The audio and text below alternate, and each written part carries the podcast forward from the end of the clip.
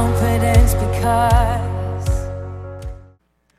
Praise God, praise God. Now, could you just do something with us together? Let's close our eyes and let's just concentrate on the Lord for a moment and just let His presence just flood into our lives. God, we give you praise and glory. You are the gracious God. There's no one like you. You're mighty to save and you're great in battle. And oh, God, I'm thankful, Lord, for the precious blood of Jesus. Oh, God, we give you praise, Lord. Hallelujah. Hallelujah. Hallelujah. Praise God. Praise God. Praise God. I pray that today would not just be another church service. There wouldn't just be something that you go and say, oh, well, I like that, or I didn't like this, or whatever. But I pray that today, when you leave here today, you will say, you know, I felt the presence of God. I know that God touched me, and it's going to be okay. Our God can do anything. There's nothing too hard. But He said, call upon me. Ask. Seek. And remember, we talked about this a little bit last week, but when Jesus came walking on the water of the stormy waves, the Bible said He would have passed them by, but they cried out to Him. And when they cried out to Him, He came.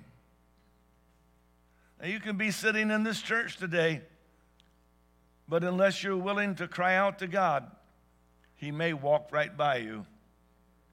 But when the disciples cried out to Him, and I noticed another thing. I believe it's also in Mark 6, and I'm not preaching there today, but in Mark chapter 6, it said that as many as touched Jesus were made whole. And I thought, it doesn't say as many as Jesus touched. It says as many as touched Jesus. So there is, again, the inference that we're to reach out to Him and touch Him, and if we will, He will. Praise God. So thank you so very much for coming today. We're going to have a great time. I decided I'd just go ahead and preach now since you are ready, I think, to hear the word. I want to remind you that tonight we'll have a great time again.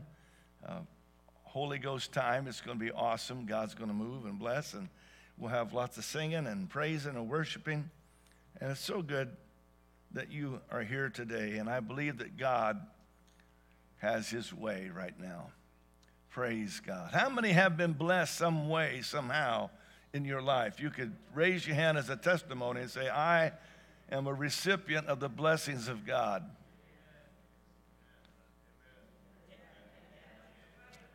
And I've been blessed. Hallelujah.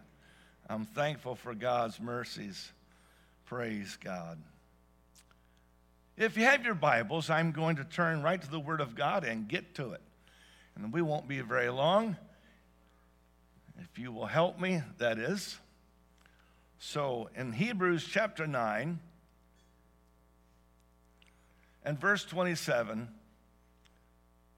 I'm going to read one sentence fragment, pray, and let you be seated. And as it is appointed unto men once to die, but after this, the judgment. And I'm going to speak on this subject, the miracle of mercy. The miracle of mercy. Lord Jesus, we're thankful for the mercy of God. Lord, I wouldn't be standing here today were it not for your extreme mercy. God, I'm saved because not what I have done, but because of what you have done. And I'm remembering, Lord, your grace and your mercy today. I'm asking you, Lord God, that you would send forth your presence into this place now, Lord. We've sung and we've praised you and we worshiped you and we've given an offering, but now we need you and we cry out to you, oh God. Oh Lord, fill us with the Holy Ghost today. Fill me with the Holy Ghost all over again, Lord. I never can get enough of you, Lord. I need more and more of you and less of me. And I give you praise, and I give you glory, and I give you honor today. And I pray that these precious people that are sitting here in front of me today and those who are with us online, oh God, that you would visit with us, that you would help us. In Jesus' name. In Jesus' name. Hallelujah, Jesus. Just wait on the Lord just for a moment. There's something happening right now. God, I give you praise. Hallelujah, hallelujah. Hallelujah, Jesus, hallelujah.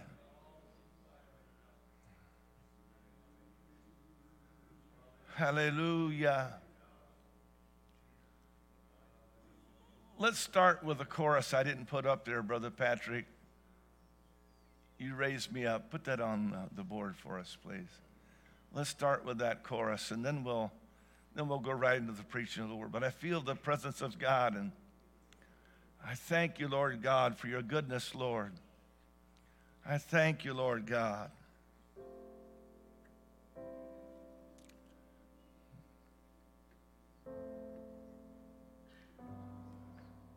When I am down, and oh, my soul so weary, when troubles come and my heart burdened be, then I am still and I wait here in the silence until you come and sit a while with me.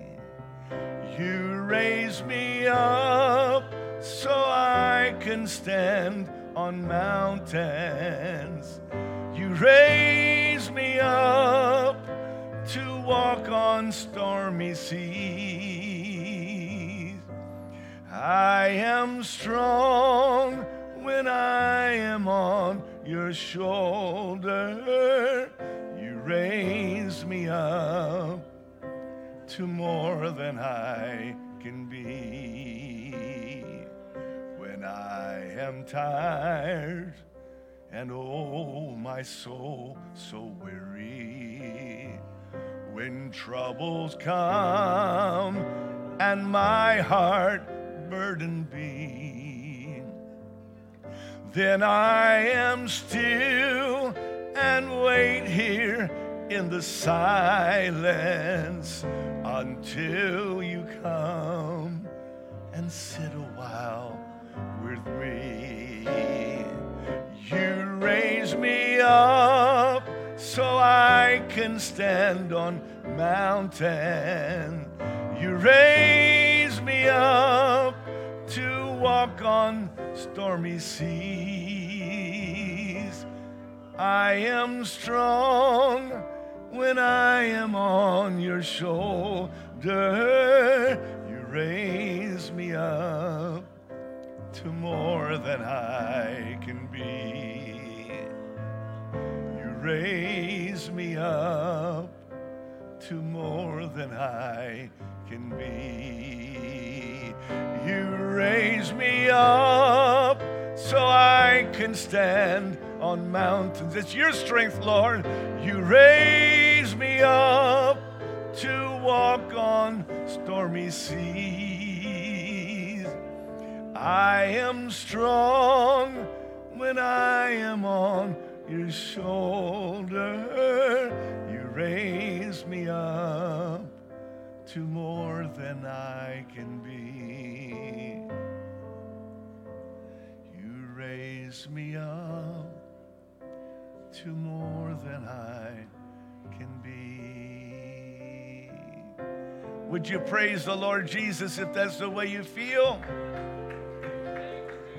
I love you, Jesus. Hallelujah, hallelujah.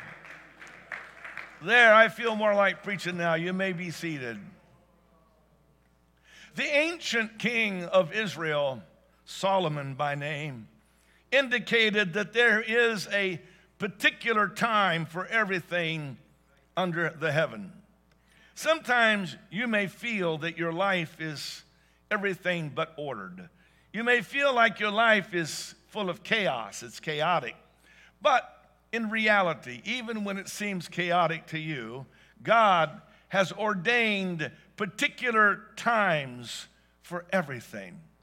He's meticulous. When you were born, you might have been an unexpected surprise by your parents, but not to God. You know, the reason for that is because the Word of God declares in Psalm 31:15, "My times are in thy hand." No one's born that God has not already planned for their birth. In God's eyes, there are no accidental births. He told Jeremiah, while you were still in your mother's womb, before anybody knew you were coming, I had already ordained you a prophet. You may feel like, well, I'm so imperfect and I have so many faults and I don't have this or that, but God made you exactly who you are. And He has a divine purpose for each one of your lives. The Apostle Paul said that God has made from one blood every nation of men to dwell on all the face of the earth, and notice, and has determined their pre-appointed times and the boundaries of their dwellings. You may not realize it, but God has already pre-appointed our times and the boundaries of our dwellings. I don't know about you, but I find comfort in that. Our time of entrance into the world was appointed by God. He gave us the gift of life. We can do with it whatever we choose. He could have created you and I as mindless robots with no choice. We would have to serve the one who created us. He could have programmed us so that we would have to serve Him, but no, He gave us the freedom of choice. He chose to trust us. And the Bible says in Genesis chapter 1, it says, so God created man in His own image. That's how much God loves us. In the image of God created He him. Male and female created He them. And God blessed them, and God said unto them, be fruitful and multiply and replenish the earth and subdue it and have dominion over the fish of the sea, over the fowl of the air, and over every living thing that moveth upon the earth. And the thing I want you to note from that is God gave us authority over the things of life. You are not a person who is just floating like an autumn leaf in the sea of chaos. But God has ordained that you would have dominion. He said, take dominion. And so when we get right with God, when we get where we're supposed to be with God, we can actually take dominion over the situations in our life. Oftentimes when I'm talking to a married couple, I will often point out a triangle to them, and I'll say, now, this is you, sir, this is you, ma'am, here's God at the top. And I want you to notice that the closer you get to God, also the closer you get to each other. The further you get from God, the further you get from each other. People don't realize that, but that is exactly how it works. God has blessed us with life. Our birth time was appointed by God. The Bible also indicates that the time of our death is appointed. There's no one that dies that takes God by surprise.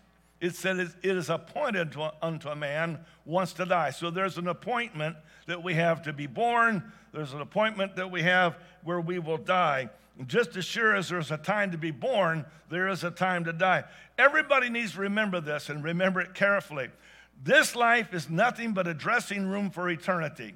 It's nothing but the locker room before the game. No one's staying here. Some will only stay a few years. Some will stay a few more years, but no one's staying a whole lot of years.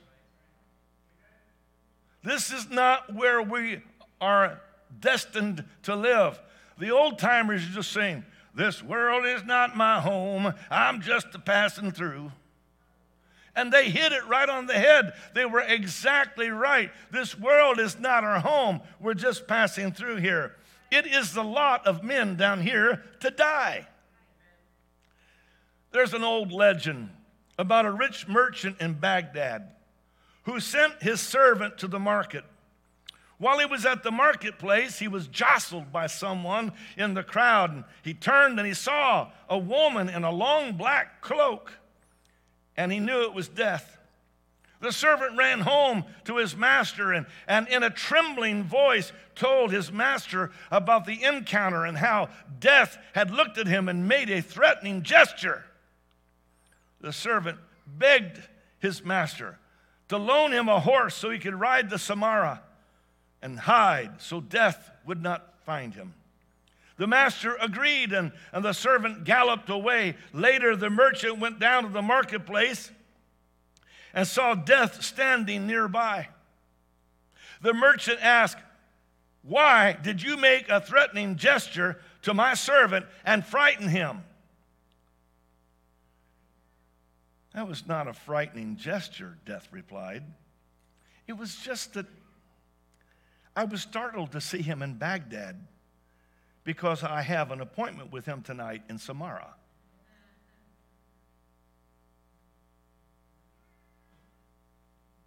It's important that we understand it is appointed unto men once to die. And that is the way it is. I love the story of Charles G. Finney.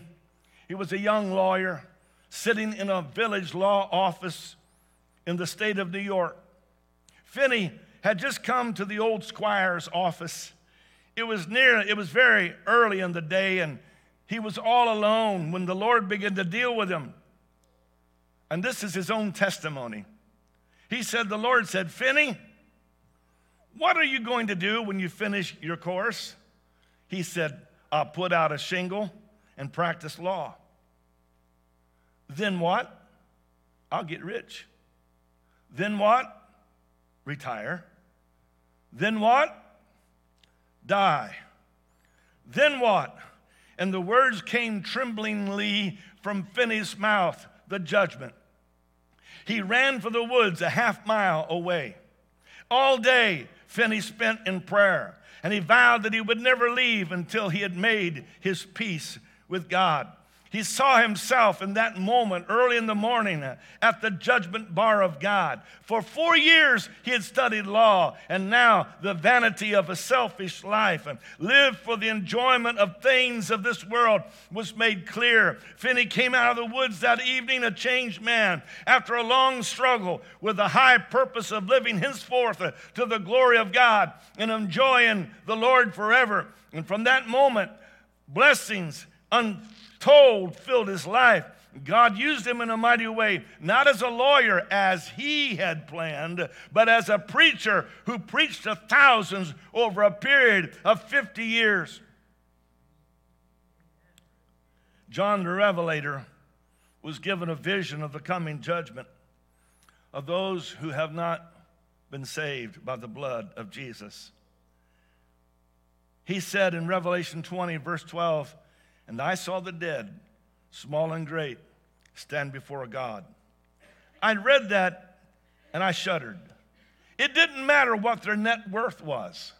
It didn't matter what title they held or how many initials were behind their name, and I'm not against that. That's all wonderful. But I noticed he said, "I saw in my vision the dead stand before God, small and great." It seems like there was one size that fit all. There was no difference made between the great and the small. They all stood before God. And the next line says, "And the books were opened." Now listen, folks, I appreciate history. I love history. Don't know enough about it, but I love history. I appreciate those who are well read in the classical literature, and I appreciate my friends who are mathematical geniuses on earth. But the books opened at the great white throne judgment are not those types of books. I'm going to explain to you just for a very quick moment the books that will be opened at the judgment. First of all, we know the Word of God will be opened because Jesus said in John chapter 12 and verse 48, "The word that I have spoken, the same shall judge him at the last day." So we know that the Word of God will be opened at the judgment. Another of the books that will be opened at the judgment will be the book of your life. Every day you live, It's been recorded somewhere in a book. We know this because the Word of God says they were judged every man according to their works. So if they were judged according to the works, there must be a book opened in the books that are opened there, and one is the book of their life story. It tells what they did and what they didn't do.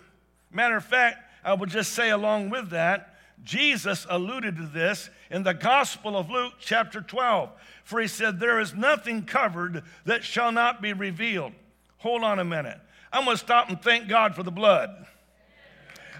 I'm going to thank God for the blood, because folks that haven't had the blood applied to their lives, this is what he's talking about. There is nothing covered that shall not be revealed, neither hid that shall not be known. Therefore, whatsoever you have spoken in darkness shall be heard in the light, and that which you have spoken in the ear in closets shall be proclaimed upon the housetops. Now, that's not a very nice thing to be contemplating. It says that those who were not saved, that everything they've done will be talked about. Their darkest secrets will be shouted from the rooftops. That's the second book that will be opened, the book of our lives, if we are there. Let me just say this to you.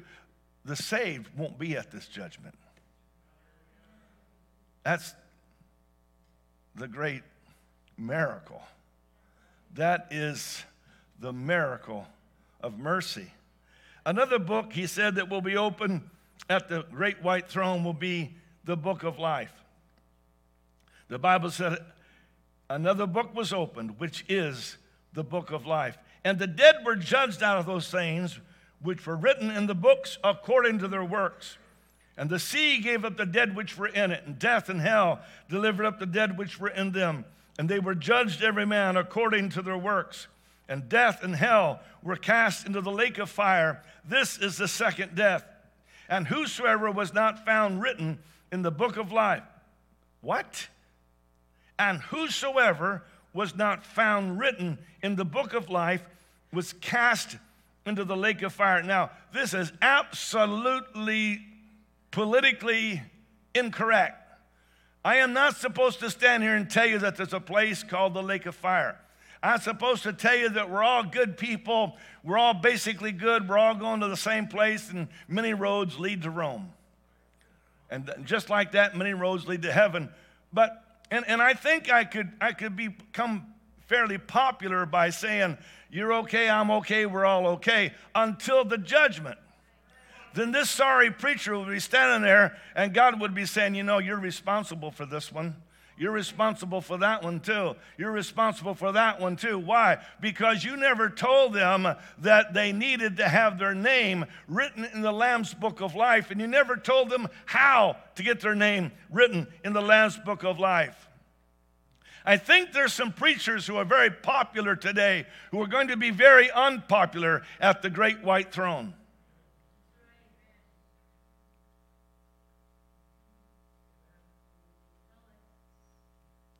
It's extremely important, no matter what you do in life, that you have your name recorded in the book of life.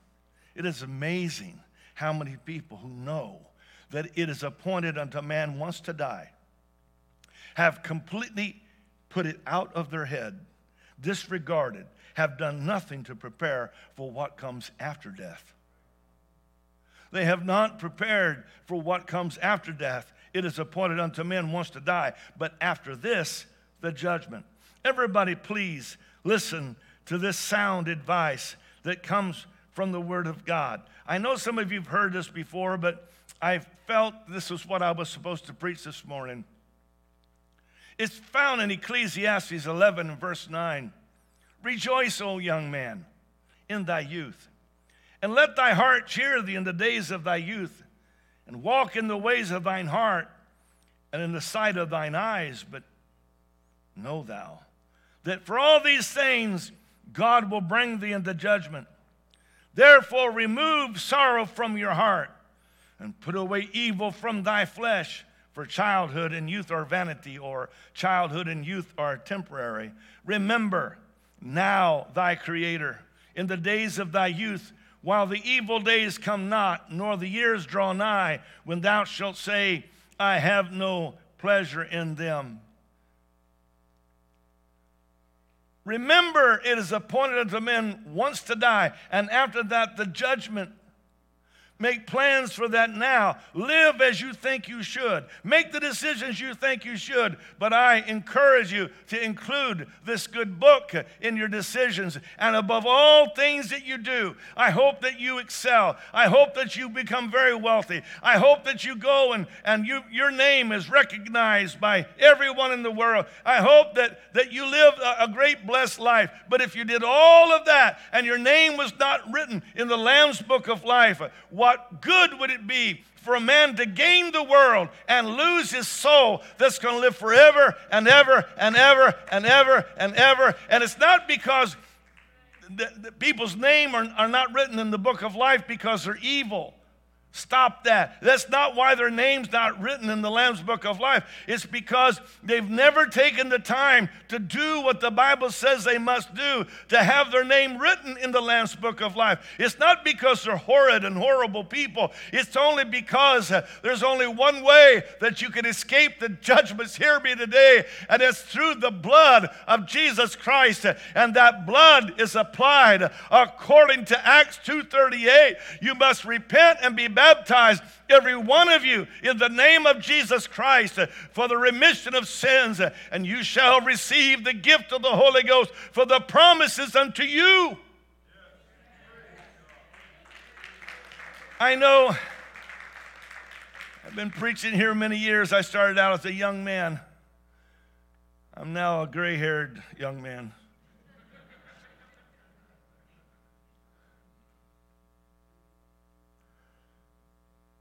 But a story that I've told many, many times is I was walking by an altar in a little country town, and you remember me telling you there's a senior lady. She had her face in her hands, and she was praying. I'd never met this woman before, but there is a God. And as I walked behind her, God spoke to me and said, that woman has never been baptized by immersion in the name of Jesus. I stopped. I got down in her ear, and I said, Grandma, you need to be baptized in the name of Jesus. And I watched her shoulders begin to shake as she sobbed out loud. And I heard her say through her fingers, I want to be. And the next night, I was so happy. This little country church and way out in the boondocks. They didn't have a baptismal pool like we have. This got warm water, by the way, and it's filtered warm water. I've made it easy.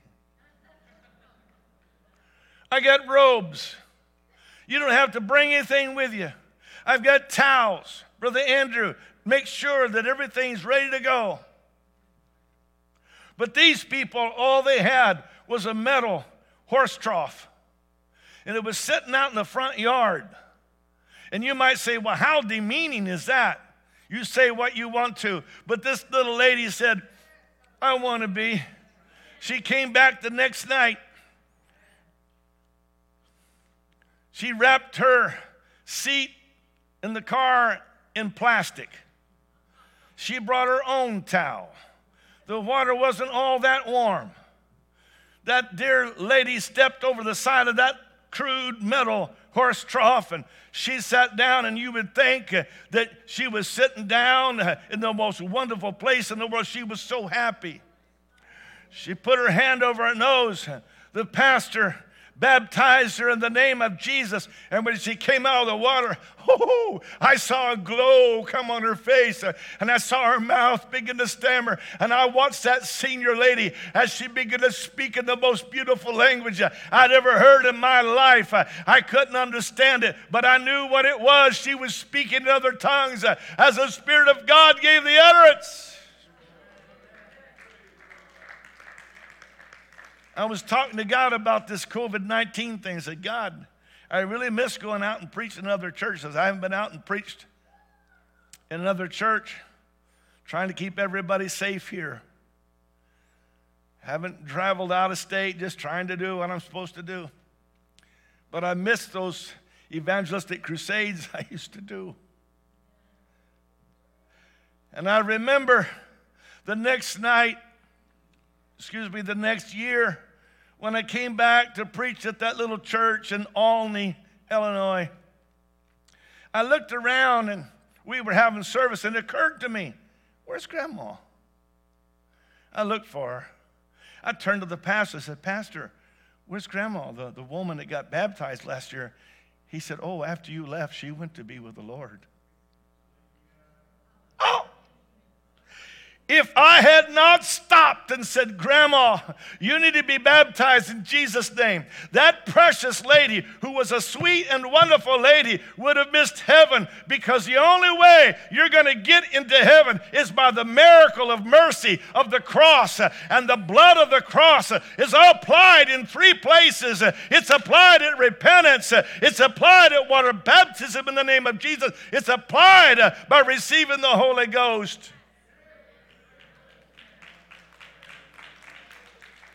See, listen, if people could be saved by just being good people, and I'm preaching to good people, I am not looking condescendingly at anyone. You're probably much better than me. But if we could be saved by just being good, Christ didn't have to go to the cross. The good people would have floated to the top. The bad people would have sunk to the bottom. And Christ didn't need to go to the cross. But here's what the Word of God says in Romans chapter 3, verse 23. All have sinned and come short of the glory of God. And then Romans 6:23 said, for the wages of sin is death. That's it. All have sinned, and the wages of sin is death. It's over until you read the second part of Romans 6:23. And it says, but the gift of God is eternal life through Jesus Christ our Lord. Hallelujah. The wages of sin is death, and all have sinned and come short of the glory of God. But the gift of God, the miracle of mercy, is eternal life through Jesus Christ our Lord. And here is the miracle of mercy. He was wounded for our transgressions.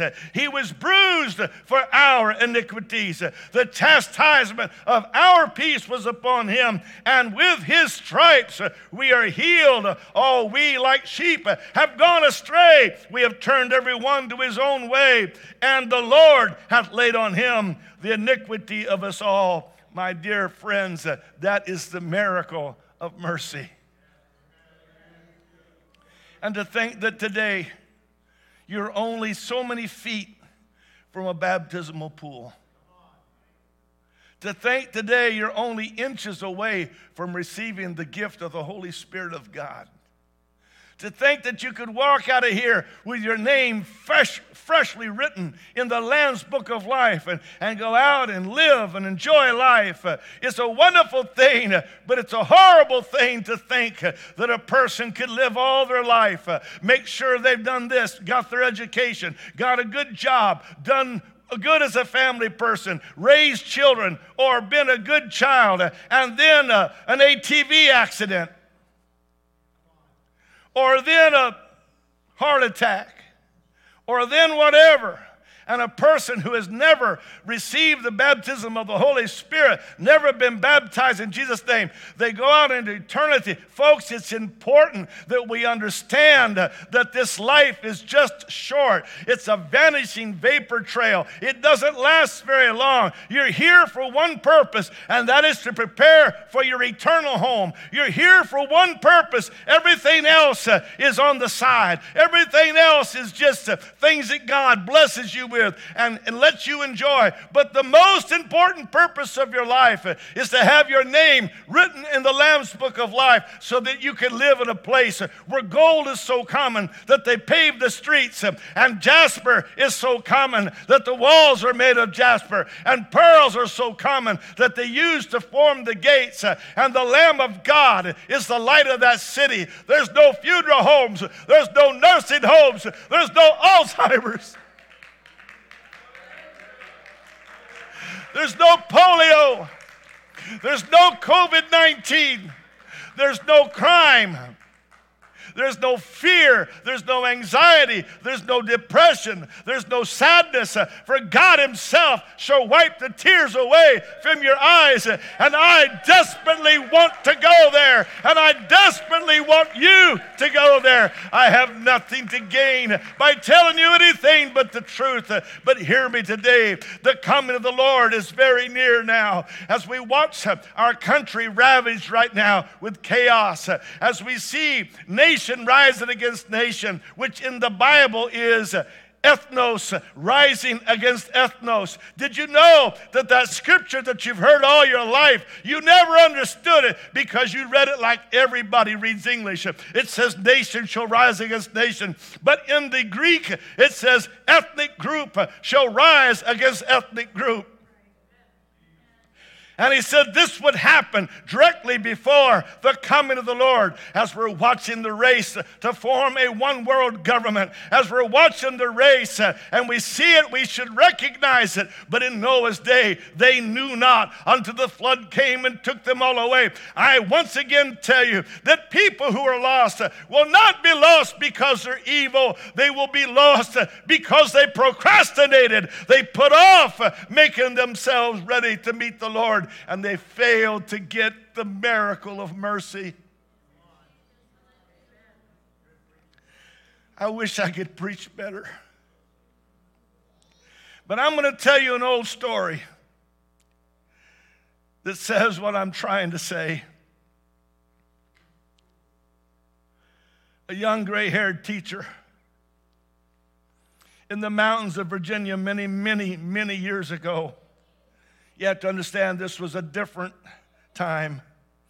There was a boys' school which no teacher had been able to handle. Those boys, those mountain boys, were so rough that the teachers resigned, or they got beaten up so bad they had to quit. And this young gray-haired teacher applied for the job. The chairman of the school board scanned him up and down and slowly said, "Young fella, do you know what you're asking for?" "Well, I'll tell you what you're asking for. An awful beating, that's what. Every teacher we've had until now has given up." The young teacher replied, "I'd like to risk it, sir. Would you please let me try?" Well, he got the job, and when he appeared for duty in the little school, there was one big fellow named Tom.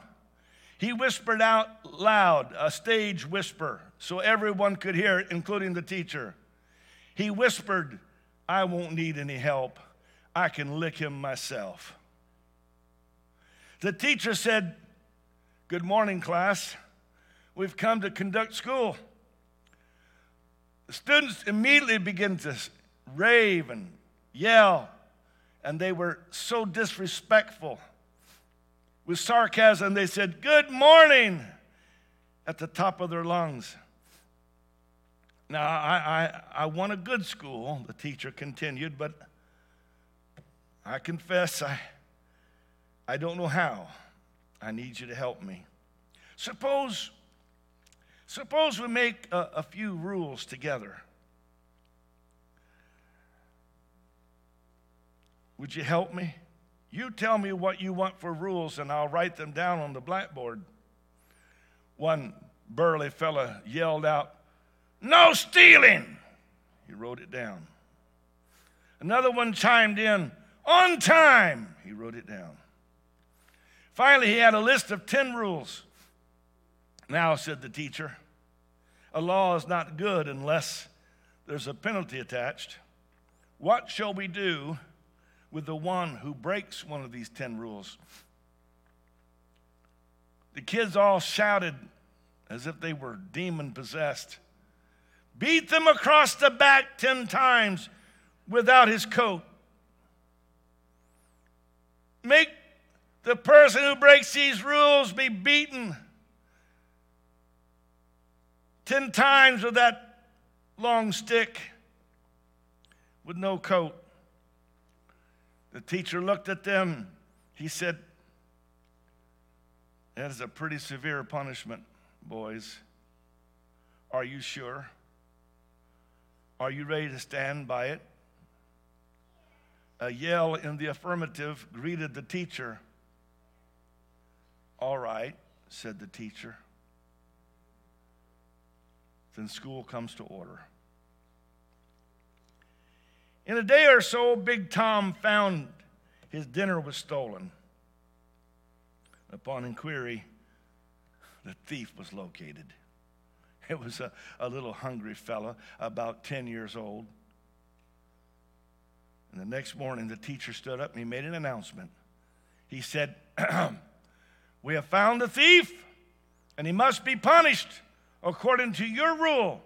10 stripes across the back with no coat. Young Jim, come up here."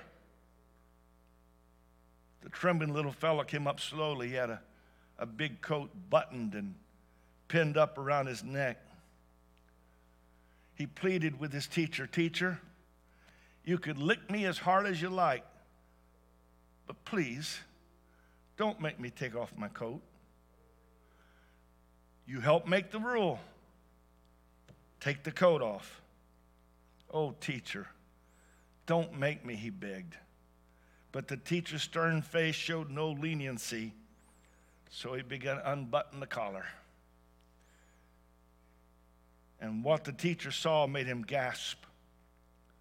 The lad had no shirt, only strings for suspenders over a little bony body. How can I whip this boy, thought the teacher, but I must do something if I am going to keep this class's respect. Everything was quiet as death. Jimmy, how come you come to school without a shirt?" "My father died. We ain't got much. I only have one shirt. Mama's washing it today, so I wore my brother's coat to keep warm." With a sigh of a heavy heart, the teacher hesitatingly grasped the rod in his hand. Just then, Big Tom jumped to his feet and said, "Teacher, if you don't mind, I'll take Jim's licking for him." "Well, very well. There's a certain law that one can take another's punishment for him. Class, are you all in agreement?" They said they were. And with the class's consent, Tom removed his coat. But after 5 strokes of the rod broke. The teacher bowed his head and thought, "How can I finish this awful task?" And then he heard the entire class sobbing. You know what he saw? Little Jim had reached up and caught Tom with both arms around his neck. And he was saying, "Tom, I'm awful sorry, Tom. I was so hungry. I love you till I die for taking my licking for me. I love you forever. Yes, there is a certain law that one can take another's punishment for him. The wages of sin is death, but the gift of God is eternal life through Jesus Christ our Lord." And today I'm preaching on the miracle of mercy. "For scarcely for a righteous man will one die, yet peradventure for a good man some would even dare to die. But God commendeth his love toward us, and that while we were yet sinners, Christ died for us."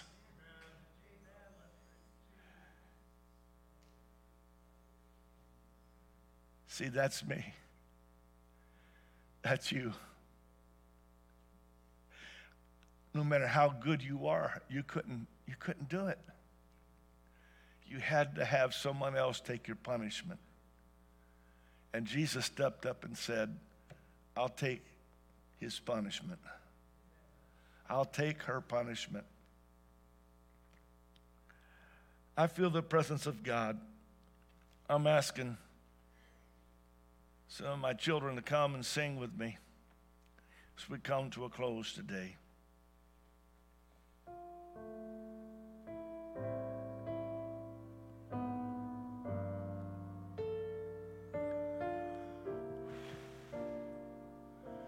I was guilty. I had nothing to say. And they were coming to take me away. But then a voice from heaven did say, "You let him go. You take me in his place. I should have been crucified.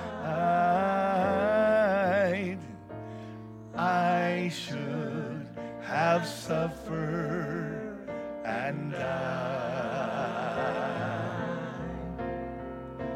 I should have hung on that cross in disgrace, but Jesus, the Lord of glory, took my place. That crown of thorns, the spear thrust in his side, Lord, the pain should have been mine. Those rusty nails, they were meant for me. Yet Christ took them and he let me go free. I should have been crucified.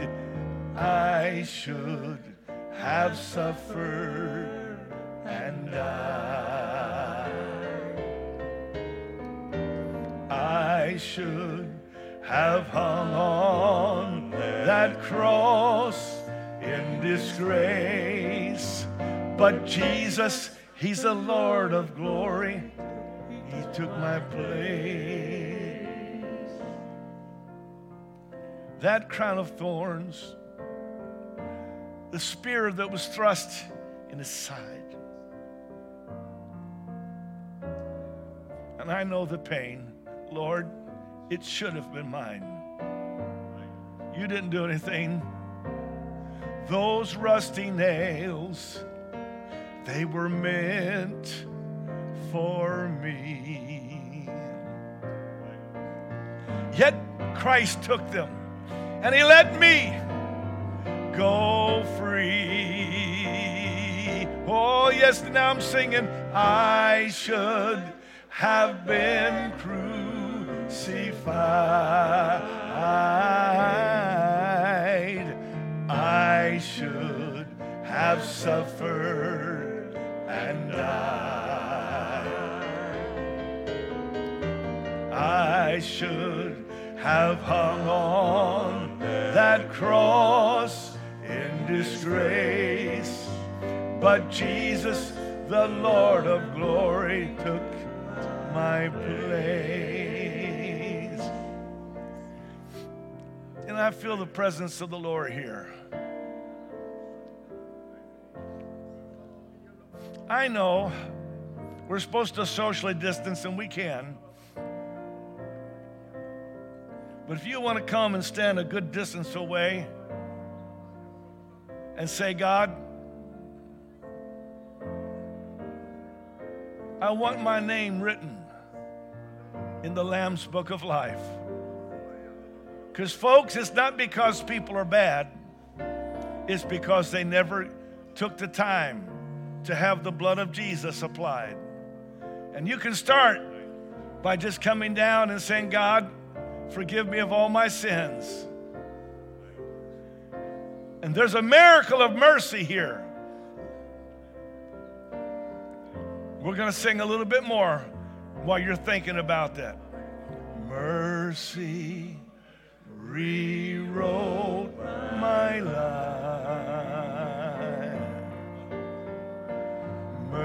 mercy rewrote my life.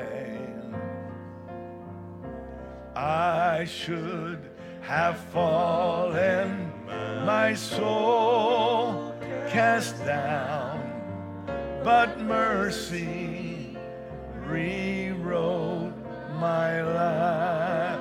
Anybody had that testimony here? Mercy rewrote my life. Mercy rewrote my life.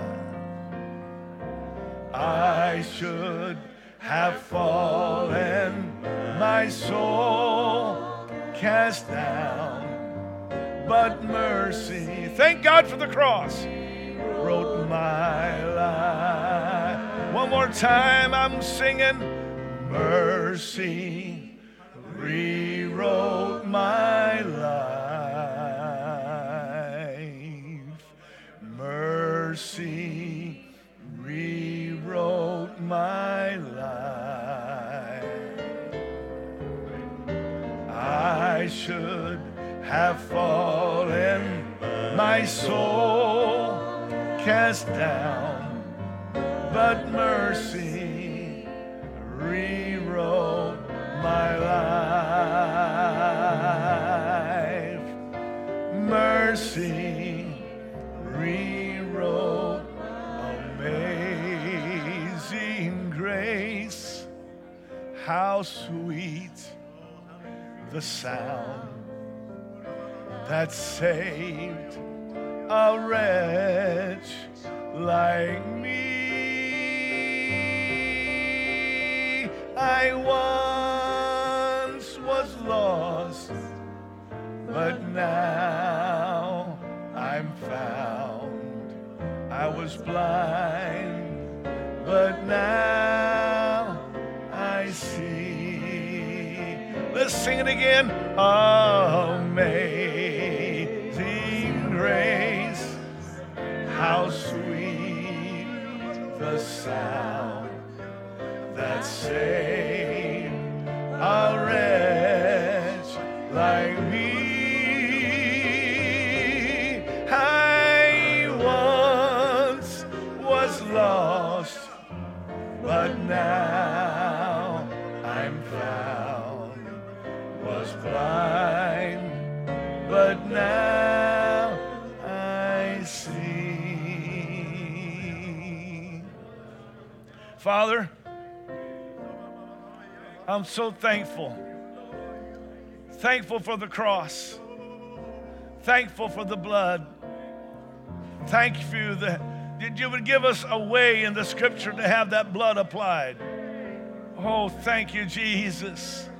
Thank you, Lord, for the miracle of mercy made available. Thank you, Jesus. Thank you, Jesus. Hallelujah. Thank you, Jesus, for that old lighthouse. Thank you, Lord. Hallelujah. Hallelujah. Hallelujah. Oh, we give you praise. Anybody that wants to pray, wherever you're at in this building, let's turn this whole building into a prayer room. Jesus, I love you, Lord.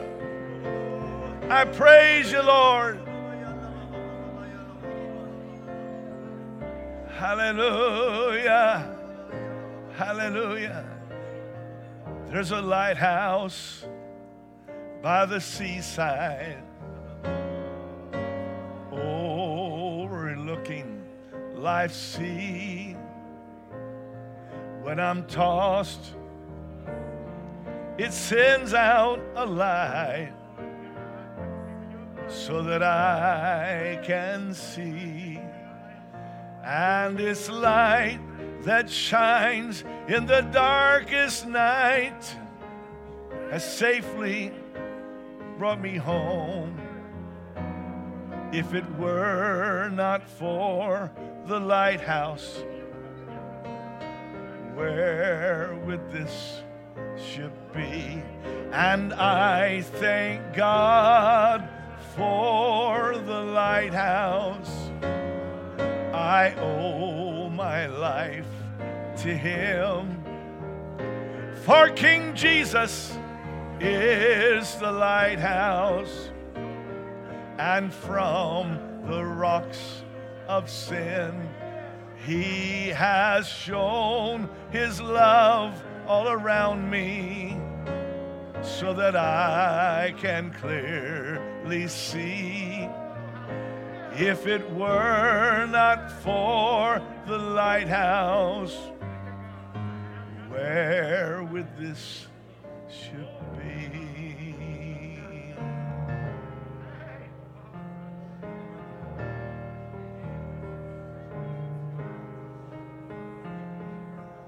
Everybody that lives around me says, tear the old lighthouse down.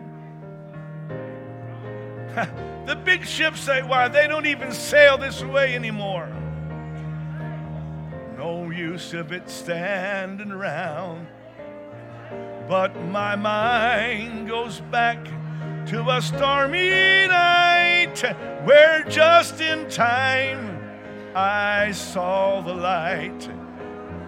Yes, it was the light of that old lighthouse standing there on the hill. And I thank God for the lighthouse. I owe my life to Him. For King Jesus is the lighthouse, and from the rocks of sin He has shown His love all around me, so that I can clearly see. If it were not for the lighthouse, where would this should be? God bless you. Those who need to go home now are welcome to go. If you want to pray, you're welcome to pray. And I thank God for the lighthouse. I owe my life to Him. Jesus is the lighthouse, and from the rocks of sin He has shown His love all around me, so that I can clearly see. If it were not for the lighthouse, where would this? I have this confidence because I've seen the faithfulness of God, the still inside the storm,